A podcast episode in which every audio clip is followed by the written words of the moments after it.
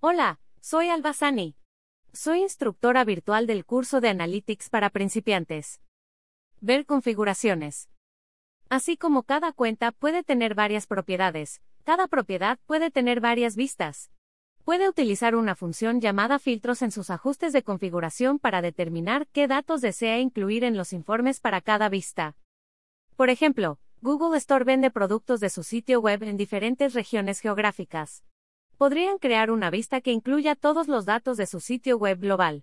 Pero si quisieran ver datos de regiones individuales, podrían crear vistas separadas para América del Norte, Europa y Asia. Si Google Store solo quisiera ver los datos del tráfico externo, que no incluye a los empleados de su propia tienda, pueden configurar una vista que filtre el tráfico interno según la dirección IP.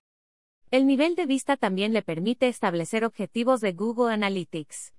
Los objetivos son una forma valiosa de realizar un seguimiento de las conversiones u objetivos comerciales desde su sitio web. Un objetivo podría ser cuántos usuarios se suscribieron a un boletín informativo por correo electrónico o cuántos usuarios compraron un producto. Hablaremos de los objetivos y las conversiones en una lección posterior.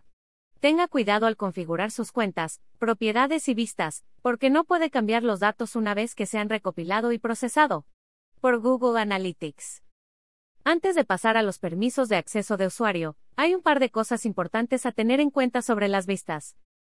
Las vistas nuevas solo incluyen datos desde la fecha en que se creó la vista y en adelante.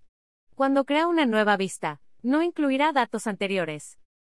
Si elimina una vista, Solo los administradores pueden recuperarla en un periodo de tiempo limitado. De lo contrario, la vista se eliminará de forma permanente. Permisos de usuario. Puede asignar permisos a otros usuarios a nivel de cuenta, propiedad o vista. Cada nivel hereda permisos del nivel superior. Por ejemplo, si tiene acceso a una cuenta, entonces tiene los mismos permisos de acceso a las propiedades y vistas debajo de esa cuenta. Pero si solo tiene permisos de acceso para una vista, no tendrá permiso para modificar la propiedad o la cuenta asociada con esa vista. Al hacer clic en Administrador, Google Analytics le permite establecer permisos de usuario para administrar usuarios, editar, colaborar o leer y analizar. Administrar usuarios permite a los usuarios agregar o eliminar el acceso de los usuarios a la cuenta, propiedad o vista. Editar permite a los usuarios realizar cambios en los ajustes de configuración. Colaborar permite a los usuarios compartir elementos como cuadros de mando o determinadas configuraciones de medición. Y finalmente, leer y analizar permite a los usuarios ver datos, analizar informes y crear paneles, pero les impide realizar cambios en la configuración o agregar nuevos usuarios. La forma en que configura sus organizaciones, cuentas, propiedades y vistas puede afectar la forma en que se recopilan sus datos.